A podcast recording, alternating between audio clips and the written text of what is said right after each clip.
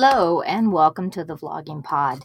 Tonight we are going to do a rebroadcast of last year's fabulous author, Dahlia Rose. So please join me as we listen to that podcast tonight. Hello and welcome to The Vlogging Pod. Today we are joined by U S Today's best-selling genre author, Dahlia Rose.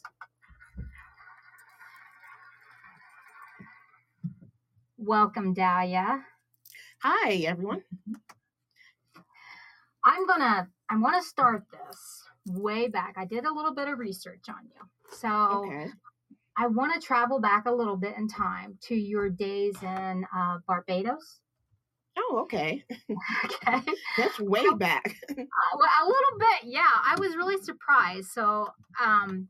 I pulled you a little bit of everywhere on the internet. Anything I could find, your name listed, I was in mm-hmm. there.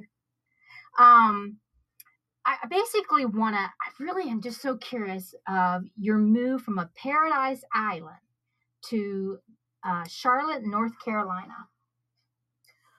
Well, I got here um, through a few little bumps, and this was the final destination. I used to live in New York for a little while. Okay. And I, I bounced from Barbados to New York, and then did a little, little traveling, and then ended up in Charlotte, um, where my husband was um, stationed. He's in the Army, so he was like, you know, you should probably just move out here, you and the kids, and, you know, let's start a life over here. And I was like, okay, because I'm so accustomed to just, you know, picking up and going. So that was fifteen years ago, so I've been stable since then. Wonderful. Now, when you were, were you writing when you were in New York, or did that come later when you were more uh, where you are now?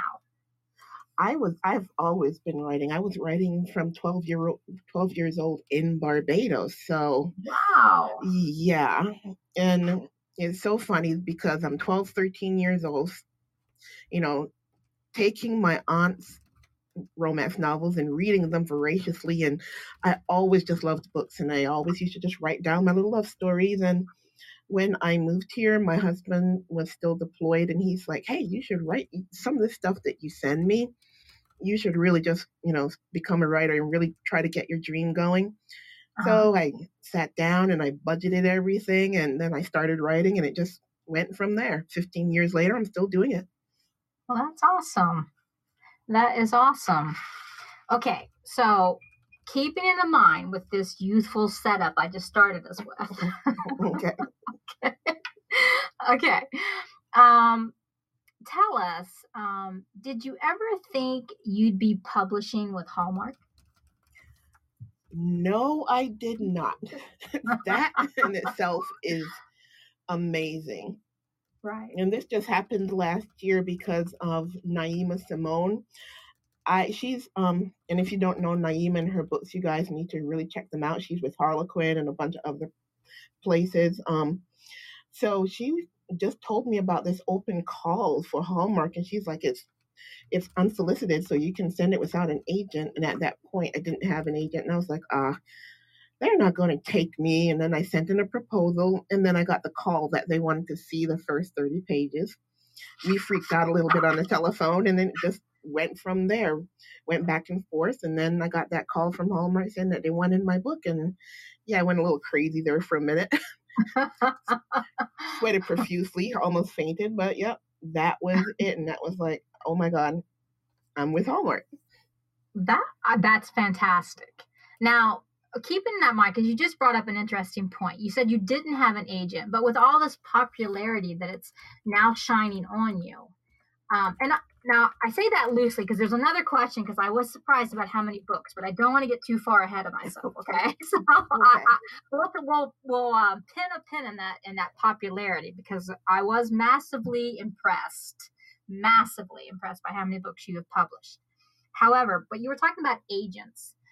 Has it now come to the point where you have hired an agent? Um, I actually pitched to an agent um, soon after the whole Hallmark um, contract, and I pitched to an agent, and she we really connected, and she wanted to talk to me more, and we got on a Zoom call, and we really had this great conversation. And then she said, hey, how about you being one of my clients? And I was like, yeah, of course. So now I'm repped by Julie Gwynn from the Seymour agency, and she is amazing. Well, that's awesome. That's very good. Okay, um, let's see what else I've got here. Um, I write notes as we're going, so it's sometimes when we talk, it kind of like scratches out what I've asked next. Okay. So let's see.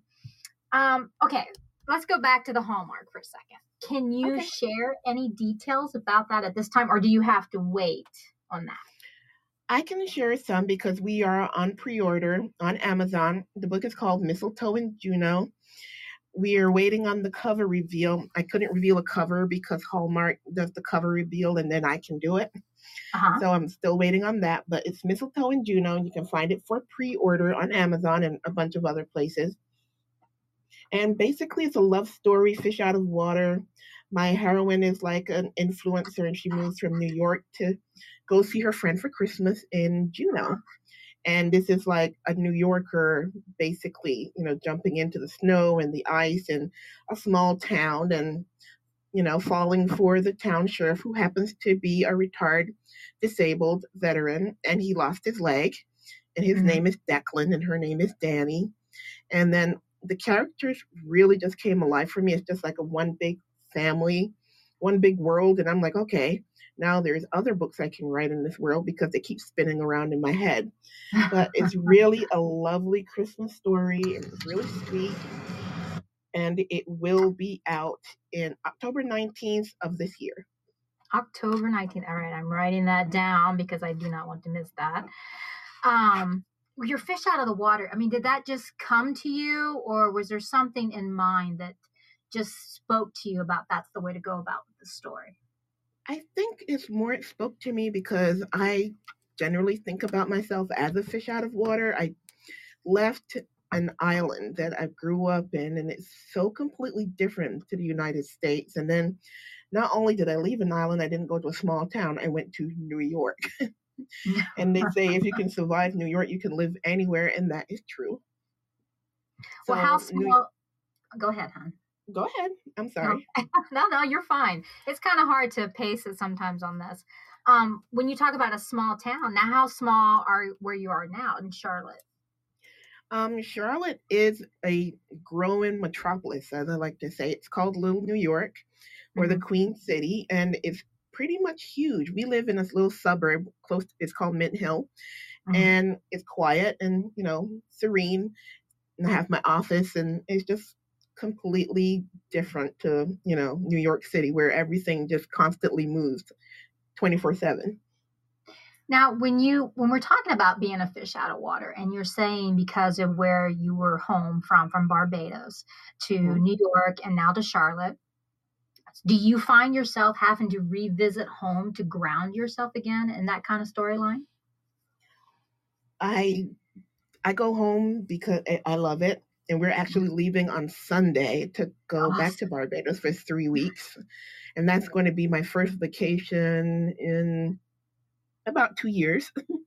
Wow. So I wow. promised everyone I wouldn't work, but I mean, going back home is just taking me back to my roots. Um, I did my first book signing there in twenty nineteen, and it just was like a going home thing, going from this, you know, fresh-faced little girl to a woman, and I'm like, hey, I made it. And everyone came out and they supported me, and they put me on the news like Barbados version of Good Morning America, which is... Our island is pretty small. It only has like two hundred thousand people on it, and you can drive around it in a day. Wow. So it was really lovely going home, and my family cooks, and I don't have to cook anything, which is great. And they feed me, and it's the beaches and everything. So going home is like a mental and physical vacation because I don't have to think there like I do here. I can right, just relax. Right. That makes perfect sense. That does sound very relaxing. Now, we've talked a little bit about your future endeavors. Now, mm-hmm. let's talk about something a little more current, a love-hate relationship. Tell us a ah. little bit about this newest book's origin. Um, this newest book is, again, a little bit fish out of water. I have my hero and heroine moving from big cities to be state prosecutors in Wyoming, of all places. And, you know, they instantly dislike each other. She's like Miss Perfect. She likes every, you know, T crossed and every I dotted. And he likes to, you know, wing it, even in court, and it drives her crazy. And for some reason, they kind of clicked and end up having this great one night of intimacy. And then she ends up pregnant because of it. And they're like, well, that was great and all, but we don't like each other. So they have to navigate this now.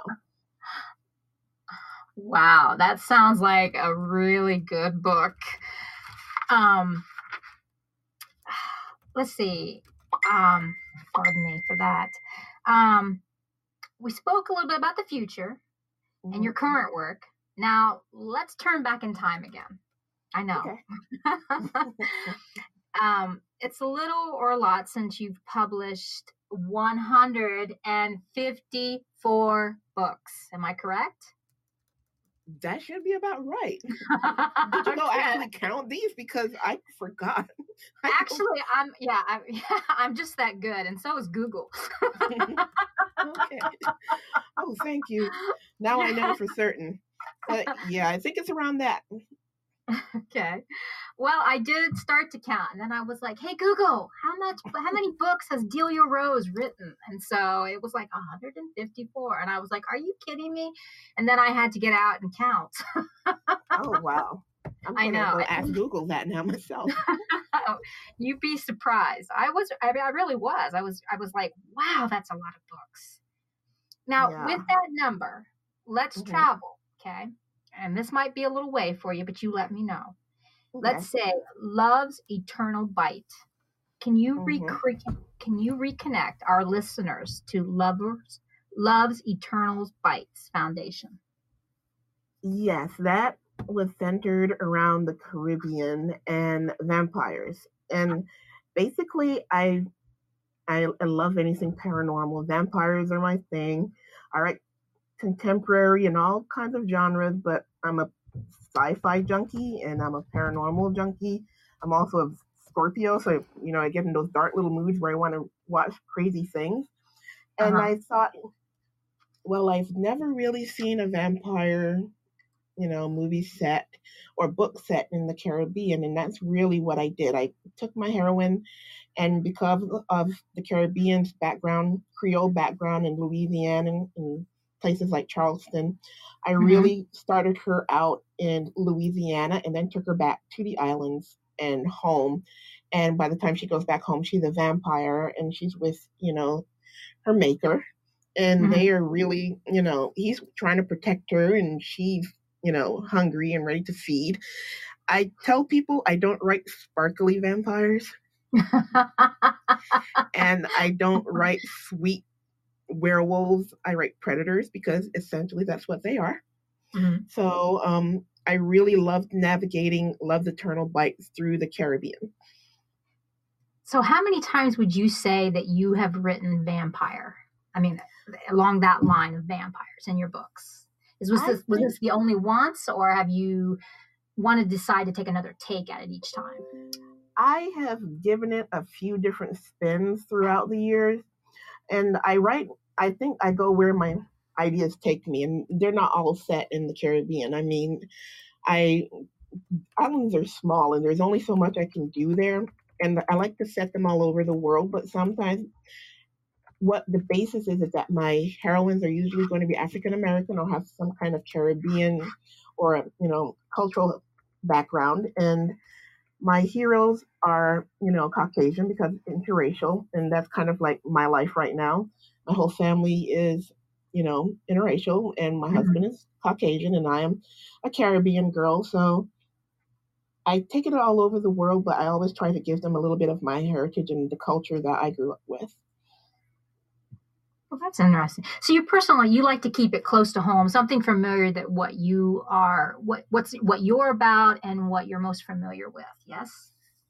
Somewhat, but I do, with one hundred fifty-four books, that would probably get a little stale. And as my husband says, my mind never shuts down, because I'll come out of the shower and I'll be like, honey, guess what I just thought of? And he's like, another book plot. I'm like, yes. And so I just have this wild imagination that keeps going and going and going. So if I think about it and I think it's plausible and it interests me enough, with enough research and enough time, I'll probably write a book about it. I was going to ask you, if you were going to say yes to that answer, I had a lot more questions. But yeah, you know, I just let the questions go where they go. Um, okay, so how do you think you've changed as an author from the first time that you wrote Love's Eternal Bite from two thousand ten to today's a love-hate relationship from twenty twenty-one? Uh, let's see. Well, the first book I ever wrote was Paradise Found. Mm-hmm. And that was more of a serial killer thing set in Charlotte. That was the first book I ever wrote. And again, it was military, kind of thriller-esque. And um, from there, and right after that was Love's Eternal Bite. And I think with now, me, I've evolved as being a little bit more edgy. Mm-hmm. I was very, you know, young and jaded at that point, and so enamored with everything about the publishing world and and writing and actually being a, you know, to live my dream and have this as a career. And now I'm a little bit more edgy, and I like to, you know, push boundaries, mm-hmm. and change my her- change around the roles, like maybe make my heroine be the hero for once, and, you know, my hero be the guy who needs her help. I just like to try to push more boundaries now instead of going to the traditional aspects of each genre that I work with. So you mentioned Paradise Found. What year was that published in? Originally two thousand five, but it went through a yeah, it went through a few different publishers. it, at that point, there was no Kindle, there was no great Amazon, and it was basically Sony e-readers and stuff like that. So, and Yahoo groups, and mm-hmm. makes me sound very, very old. I've seen your pictures. You're not old. That's okay. Trust me, you are not old. Um, from two thousand five to two thousand ten. Now, was that the first and then the second in two thousand ten?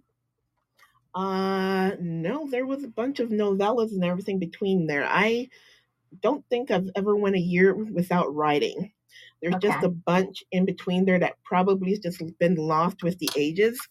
It's mm-hmm. been so long, but, um, I've never really stopped writing. I think there was the Soulmate's Curse in there, and then When Love Commands, and Caribbean Blue, and a few others, the Colette's trilogy. Yeah, there was a bunch in there. You're going to make me have to go way, way back in that machine. Well, I'm just curious because um, when you're talking about the novellas now, are those still out where people can actually reach them? Yeah, they're out, and probably they're all on Amazon. Okay, definitely. Awesome. All right, so, so now I have now I have a search point. I like to keep my books at my fingertips. I'm just saying. Good point. Um, I do too. Okay. um, let's see. Um, what would you say out of all your books? And I know that's reaching since we're looking at one hundred fifty-four. Ooh. But what would you say was your most memorable for you as a writer to write? I think my most memorable for me was um, The Billionaire's Baby, because with that, I really... or any of my Christmas books, because those are like two of the things I really love. I love children and I love Christmas. Any mm-hmm. holiday that starts after Labor Day, I'm there. Now, so, go, go ahead. ahead. No, go ahead. Um, from there, I just, I think that The Billionaire's Baby was one of my really well-received books. I mean, that really just told me that I had readers out there. I knew I had readers, but then with how the sales went with that and how people responded, I, it kind of validated me as a writer, because I was feeling like kind of like, eh, I'm just waffling or treading water. And from there, I, I was like, okay, people actually like my work. And that that really is a great feeling, isn't it? It is, definitely is. Now, we have about forty, thirty-nine seconds left. What would you like your readers to take away from this? What would you like them to know most about you as an author? I think that I would like them to know that I am the person that I, they see on the internet, this person they see on Facebook, acting goofy, being a kid. That's me all around. A lot of people like to think that, you know, that we're putting on a face, but I really can't do that. And I'm just this down-to-earth girl that likes to do crazy things and get out and explore. And um, I hope that I bring some of my experiences to them in my work. Wonderful. I want to thank you so much for joining me today. And thank you so much, listeners. Um, I hope that you'll tune in with us again this coming Thursday for another author interview. Thank you very much, everyone.